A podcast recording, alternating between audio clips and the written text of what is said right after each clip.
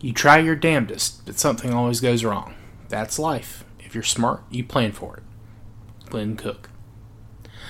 Welcome to this week's episode of Warfare, Advancement, and Revisionism. My name is Preston Floyd, and as always, I'm your host.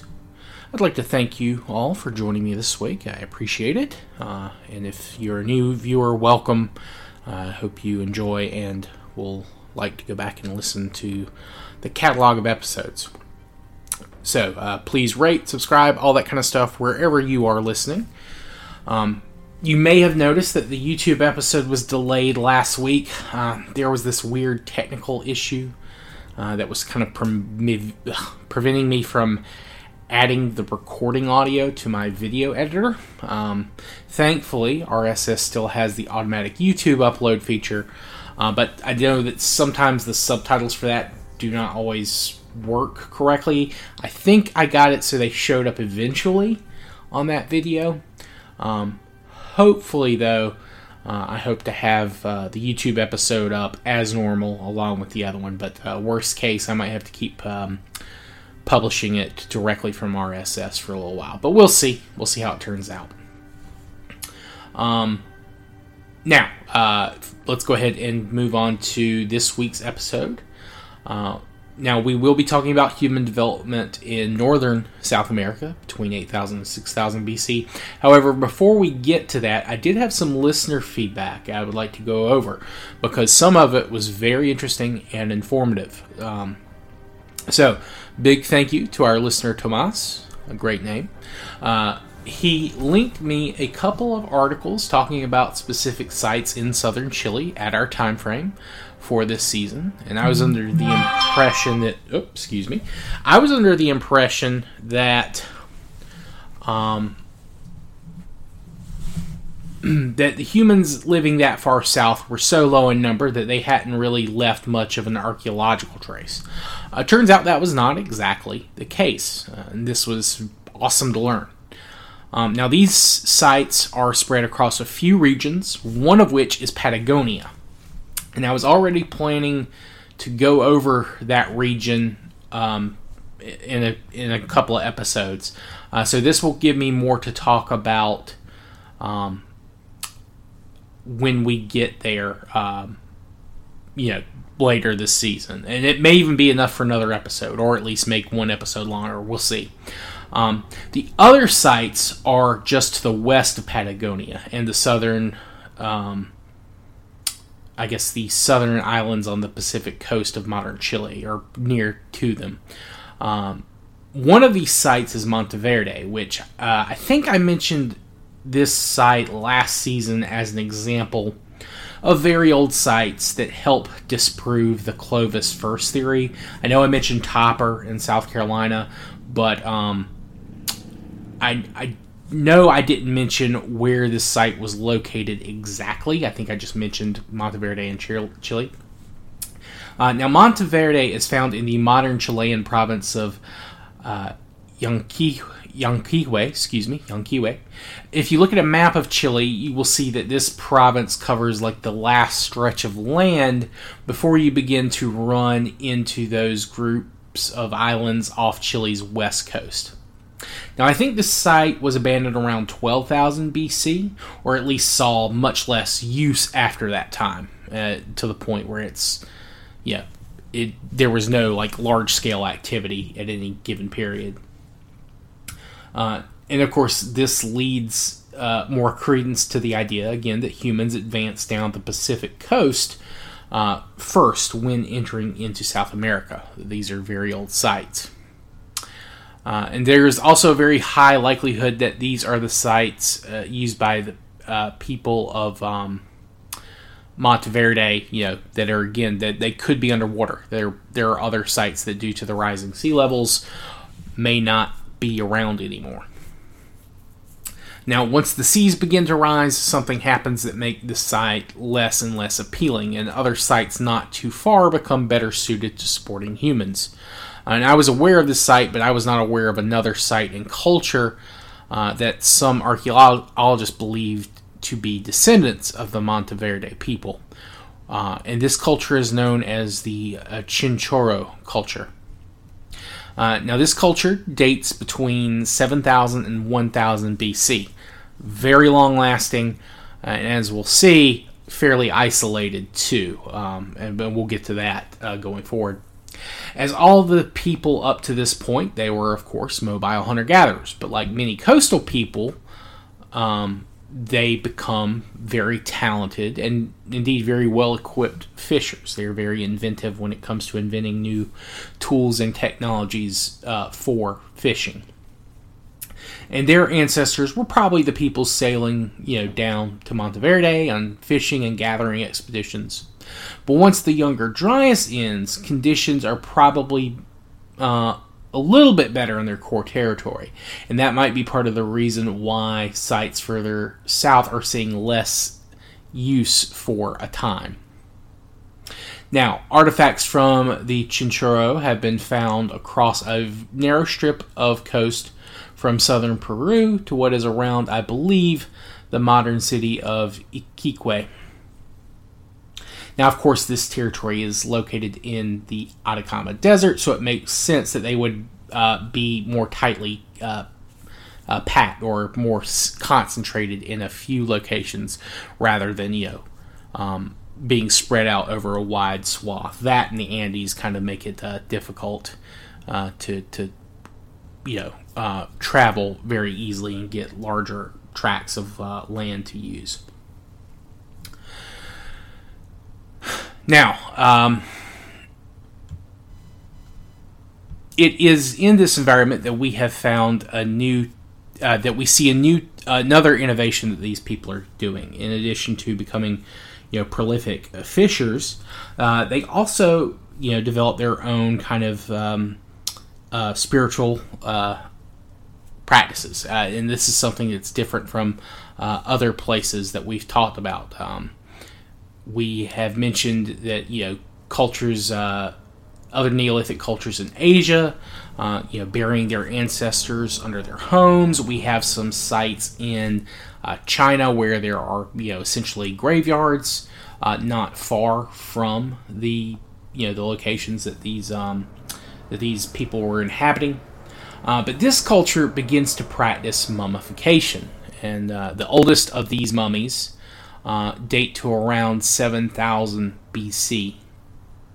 Now, at this early date, this is natural mummification. Uh, so they're just, you know, they're essentially leaving them and letting, you know, nature uh, affect the bodies to, to dry them out and preserve them. Um, but eventually, in the future, this changes, and they begin to treat and prepare the remains in different ways to, you know, kind of uh, enhance the uh, the preservation process. And they, they do all they do a couple of different ways develop um, or you know uh, prepare their mummies. They they do change these processes over time. Uh, but that doesn't happen until around, I think, after 5000 that these changes really come about, or at least they show up in the, the record for the remains we found. But I, I will be covering all of this in more depth in the future, as well as this culture when we return here for next season. For that, for now though, let's turn to the north. Uh, another piece of feedback I had is in relation to uh, Lake Titicaca. I said it was the largest lake in South America. Uh, someone had asked me about um, Lake uh, Maracaibo. Uh, despite its name, Lake Maracaibo is not a lake, it is a lagoon. It is directly uh, feeding into uh, the ocean. Um, it's more, yeah, it, it's technically a lagoon. It's just called uh, Maracaibo. It's called Lake Maracaibo because I think uh, the Spanish is Lago de Maracaibo, but um, yeah, it, it, it is not technically a a lake. Um, so, uh, and that does bring us to the northern Andes and kind of the tip of um, northern South America. Um, now, I mentioned last week um, about you know how South America was populated of course, um, there is uh, still questions about that, but it is probable that groups that came down the Pacific coast had some had, of course, moved more inland and followed that route. However, by the period that this season starts, there are probably people coming down the Atlantic uh, pathway, um, either via boat or just you know making that arduous crossing across the uh, the Darien Gap.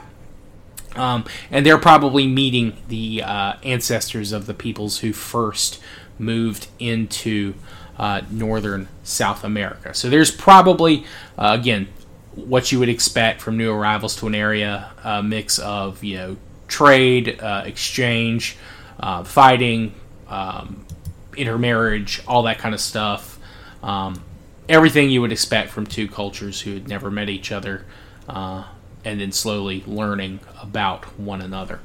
Uh, and this probably led to some level of fusion or synthesis or something uh, from these groups. Um, but first, let's uh, let's go back to kind of the Pacific side of the north of the continent. Uh, there is some places in Ecuador, uh, or some people, I should say, I would like to talk about first, and then we'll work our way uh, to the uh, to the east. so um, there are places in Ecuador that have sites dated to uh, this season, and the probably the biggest one is for um, the Las Vegas culture. Uh, and yes, I understand how humorous that would be here uh, for Americans. Um, but despite the name, uh, it's not quite as uh, happy-go-lucky as the American Las Vegas. Um, these people are um, on the Las Vegas River. Uh, they're initially they were up in the kind of the foothills. Uh, and at the time that we're talking about, at least at the start of our season, um, they're not quite as coastal uh, as they would be today. Uh, I think around 7000 BC, of course, the um, sea levels are closer to what they are today. But when the site was first founded, um, they were around, I think, like 90 feet uh, above sea level, and uh, now they're they're a little bit closer. Um, but you find all the hallmarks of early Neolithic cultures. You see, um, you know, more sedentism, uh, and of course, uh, they're developing more and more uh, specialized tools and microliths and uh, blades. This, of course, makes sense as they are moving away from hunting uh, larger game. They are going for a very wide variety of animals that they are hunting and uh, killing for food and um, you know other materials. Um, I think they found uh, boa bones, boa constrictors, um, like foxes, uh, just all kinds of um, uh, different animals. So they're they're a very varied diet. I should guess would be the best way to, to place it. Um, and again, they're home, uh, like a lot of these earlier uh, um, sedentary sites. Uh, they're on an ecotone. They're near marines, uh, marine food, even if, you know, again, they weren't quite as close as they are today or as they would have been today. Uh, they're still close enough that they can go to the sea, they can fish, they can get uh, that kind of thing. They can go up to the, the hills and the mountains, get stones, um, you know, hunt animals there, birds, that kind of thing.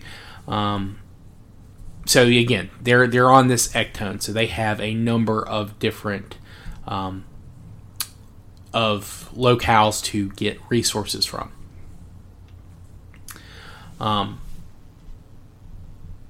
and they probably uh, had boats at this point, but we haven't found them at this late period. But they they do develop them. Uh, definitely, we have found them at the kind of a later period. They are also in the process of developing that kind of proto agriculture. Uh, they have uh, those uh, wild uh, calabashes, uh, you know, bottle gourds that we have talked about, and of course, you know, the native varieties of those things like squash or you know, the Ecuadorian equivalent of squash, at least. Um, Now, I believe that those dates to around 7000 BC, so they they're not quite in um, full agricultural mode yes just yet. But I think probably by the end of this season, they, they've got it down. They understand what they're they're doing a lot better, and they're probably probably beginning to practice like you know full scale real agriculture. Um, now this is a fairly long lasting culture. Uh, they go for around uh, eight thousand to about a little after or a little before um, four thousand five hundred, I think, uh, give or take a century or two.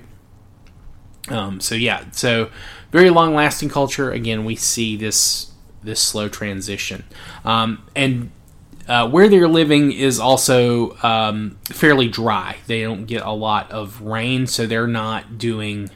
Um, they're not um, getting like you know a large number of um, more, um, I guess, water intensive crops. They will eventually get corn or maize, but I don't know. I don't think that happens for a while. And I believe once they do get it, they have to focus more on using the river for irrigation as opposed to, um, you know, waiting for rain to come. Uh, this area, and I didn't mention it in you know for the other parts of uh, the Andes, but uh, on this side of the Andes Mountains, um, you know you're very very much at the mercy of weather weather patterns like El Nino and things like that.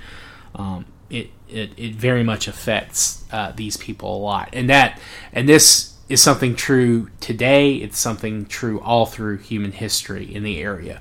Um, these uh, these uh, weather patterns, like long lasting ones, they will be they will be very important in you know the rise and fall of states in these areas uh, when we get them. Um, but yeah, so that's that's kind of what we have in Ecuador. Uh, it's a very small site or a very small region. It, it's they have a number of sites, um, but they're all kind of very tightly compacted. Not even as much. They're much more tightly compacted even than the uh, um, than the uh, other cultures we've talked about. Um, but they, they do have a good number of sites. Uh, in fact, they they also have their own burial practices. They have two locations uh, where it appears that they were using to bury people. They were they would only be buried in one of those two sites. Uh, so it appears that um, you know they and it, it's not near other sites. It's kind of you'd have to make a journey. You'd have to uh, you know progress with your dead there to bury them uh, appropriately, at least.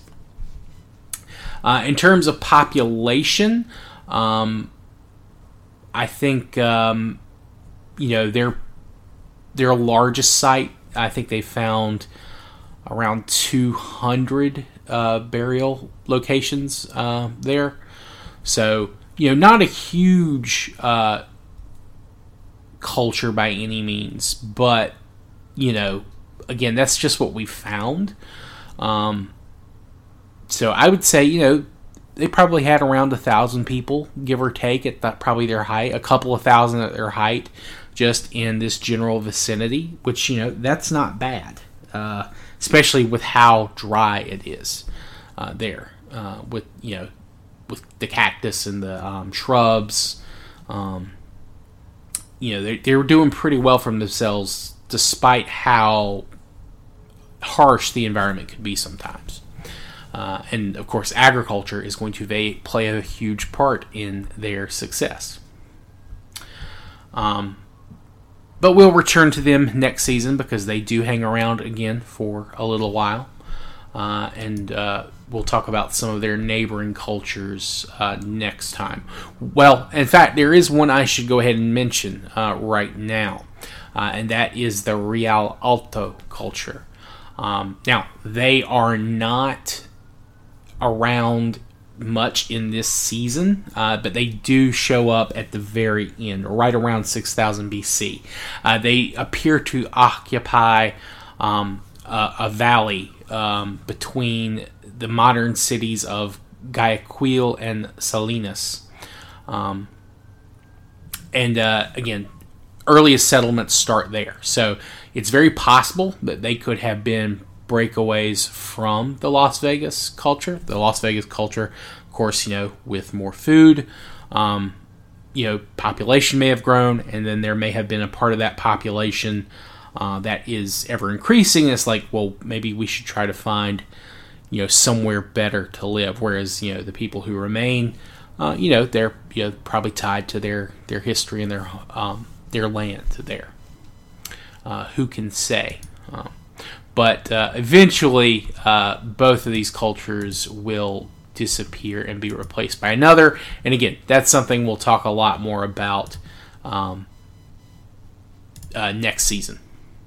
Now, uh, moving kind of to the north-ish east, I guess, uh, you have uh, what is now uh, modern day um, Colombia.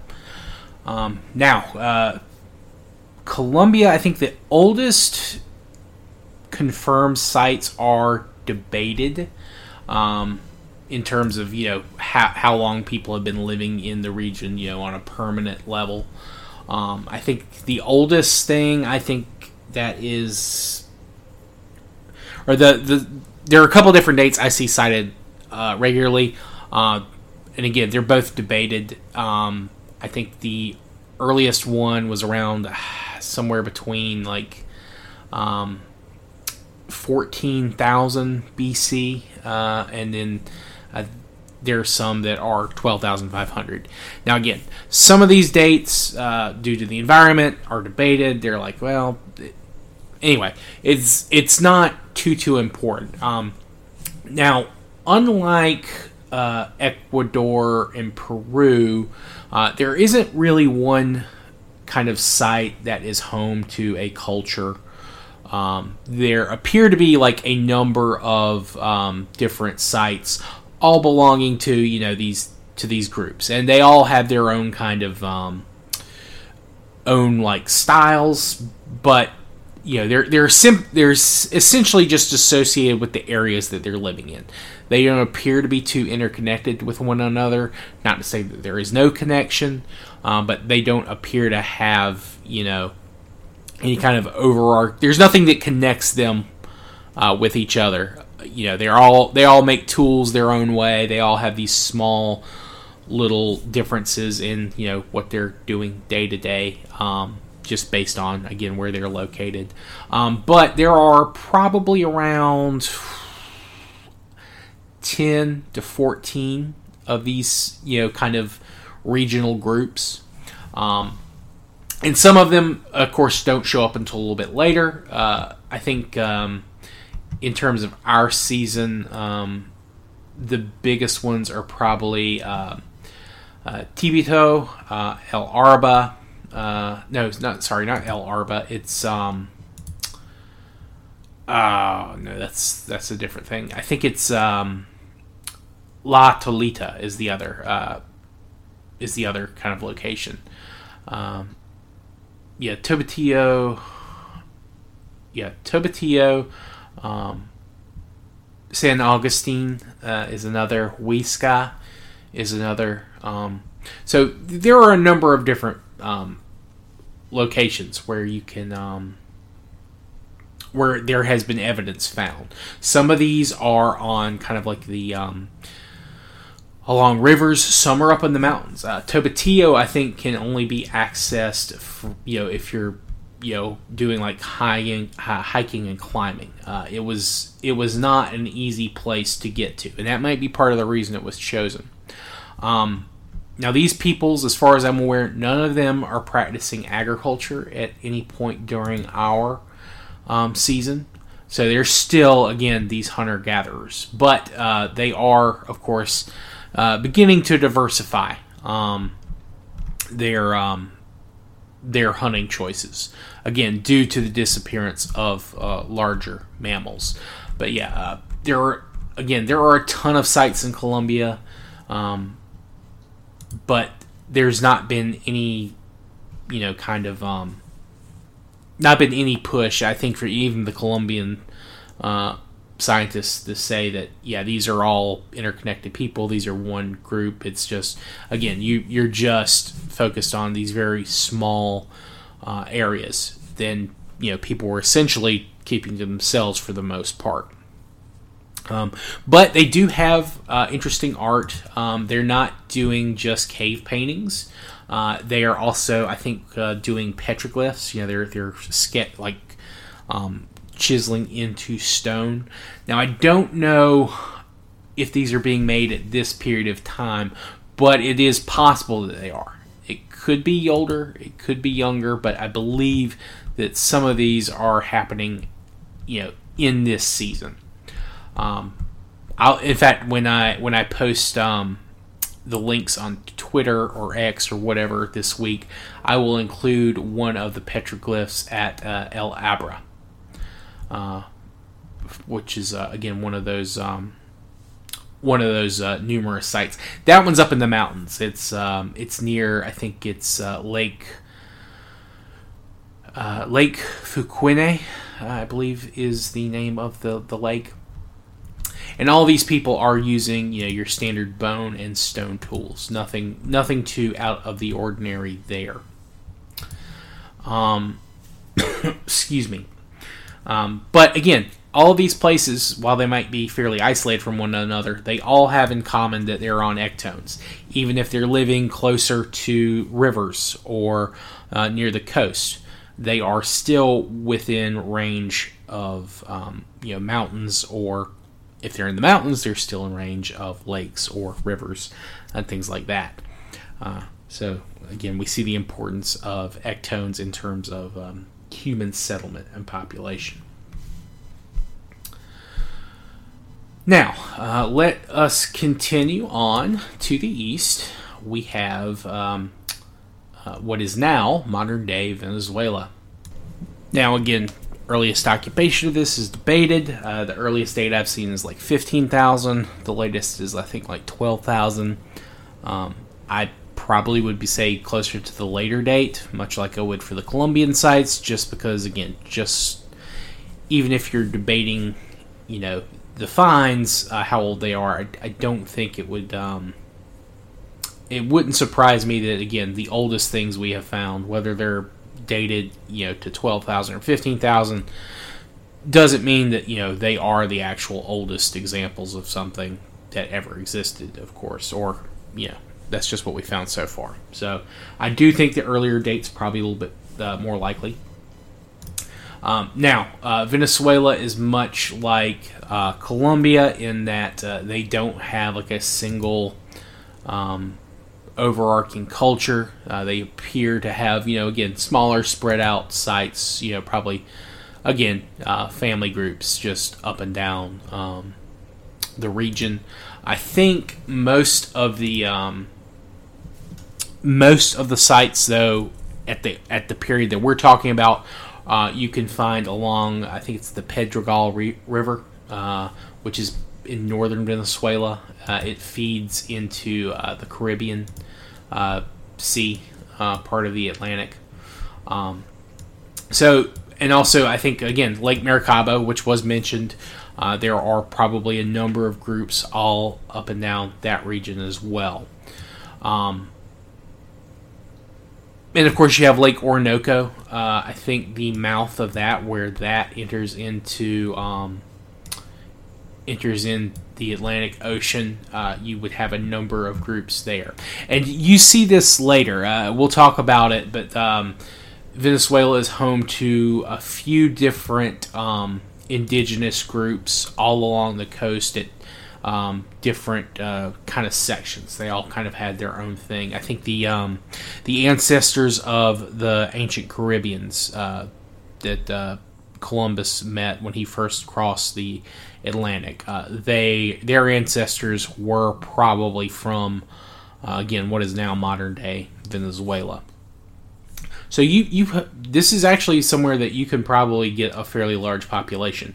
Uh, in fact, there is a theory that um, the humans occupying here still had access to some of the megafauna, even at this maybe even as late as our as our uh, time frame. Uh, or if not as late as 8000 BC, then you know uh, maybe as recently as 10,000. They they could have made it through um, that uh, that extinction post uh, Younger Dryas. uh, with the environment changing. Um, things like um, uh, Megatherium, uh, Toxodons, um, gli- uh, what's the little? It's like a weird, almost um, armadillo with how it's armored. Uh, Glypt, Glyptodont or something like that, I think. So, yeah, they, these could have lived in the deeper parts of Venezuela, even you know, even into, um, I think our time frame. And, and, there is a little bit of a delay uh, comparatively to the other groups. Um, the people living here uh, do not begin to kind of get the more specialized tool set of the Neolithic tools, bladelets, until a little bit later um, than the um, than the other people we've talked about. I think it's probably because they had they didn't need to adapt just yet. They were they were living just fine. Um, but yeah, so um,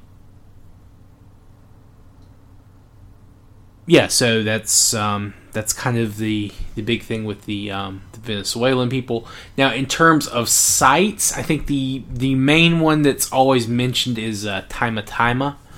Uh, they have some petroglyphs there as well. Um, I don't know. I don't think there's any. I haven't read any theories, uh, you know, tying in the peoples in Venezuela with Colombia. Um, I think they just both did petroglyphs. It's not that unusual. They're, yeah, that's something that a lot of people have done. And the art style for those are a lot different. Um, although, again, I don't know that the petroglyphs date quite this far back.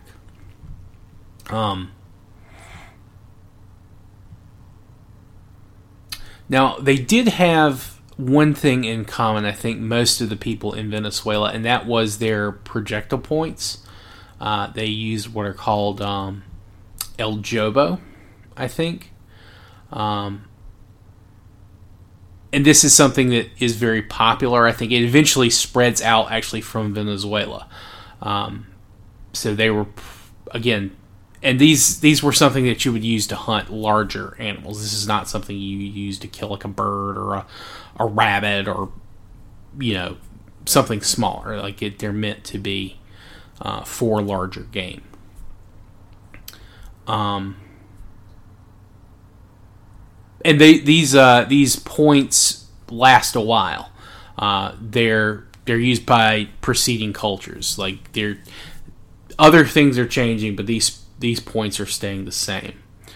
Um, but uh, I do believe that they are they do eventually go away towards the end of this season when again the Venezuelans uh, are the you know the indigenous uh, ancestors are, um, of modern Venezuelans are you know as they're having to adjust finally to losing their megafauna then you begin to see uh, the Jobo points begin to die out and their their toolkits begin to um, evolve or uh, develop in a, a, different direction, if nothing else. Um, now I couldn't find much about people. Like I, I don't think we found any remains of humans up to this like from this point in time in Venezuela. I think we've just found tools and uh, like kill sites and things like that. Um, I, I can't I could not find any uh, cases where um, you know they found human remains from this period, uh, you know, and been able to study them. But if anyone has any links like Tomas did, please feel free to drop them uh, my way. Um, but yeah, um, so uh, in Venezuela, I've believe becomes fairly highly populated, uh, despite um, despite some uh, troubles uh, with um, or some of the some of the more dangerous uh, aspects of its environment. Uh, I think there's a lot of um, um jungles where there's um, a lot of dangers, and also uh, earthquakes. Earthquakes are a big problem in the area, and I'm sure that that was a f- you know affecting um, uh, the ancient peoples living there too. Um, but Venezuela will become much more important again when we talk about the colonization of um, the Caribbean. Uh, and they will also become uh, fairly important in terms of agricultural sites. That when they get agriculture, they have an environment very well suited to it, um, even if it's not something that uh, you know is you know uh, super widespread. But we'll we'll get back to that uh, another time. Um, sorry, I'm just going through my notes here. I think this is probably a good place to stop it now. Um, next week, we'll talk about uh, some of the other um, places kind of in the north of uh, South America, and we'll begin to move into what is now Brazil. Uh, and that will probably be another episode. And then uh, we'll talk about Argentina and the Patagonia episode I was telling you guys about. So, um, yeah, uh, I think that's kind of everything. I'm sorry I didn't have more information about the Venezuelan or uh, Colombian sites, um, other than you know, essentially there's a you know there's a decent number of them, but it's just they are you know they're living what you would expect a hunter gatherer lifestyle to be. Um, they don't have too much in the case of um, of like a material wealth they can go into because again, it's not something that they're necessarily concerned about. Uh, and with megafauna possibly still around, um, they don't have to be. Uh, they they can they can continue living this old school lifestyle. Um, but if you have any questions or feedback, uh, constructive criticism, I am always happy to hear it. Um, feel free to reach out to me at waradrevpod at gmail.com. Uh, you can also direct message me via Twitter or X. And uh, yeah, you can also comment on my YouTube videos. I uh, I do read them, even if I can't get to them immediately. But yeah, I really appreciate you all joining me this week. Um, decent November. I'm uh, I'm I'm glad uh, we had a little bit of a come down from October, but that's not a surprise. Uh, the way things have worked, usually the the most listened to month is never followed by another most listened to month, at least for me. But um, still, pretty pretty happy with the numbers here in November. So uh, thank you all again for all that. I really appreciate it. Uh, but yeah, we will see you all next time, next week. I hope you have a good rest of your day. Thank you all. Goodbye.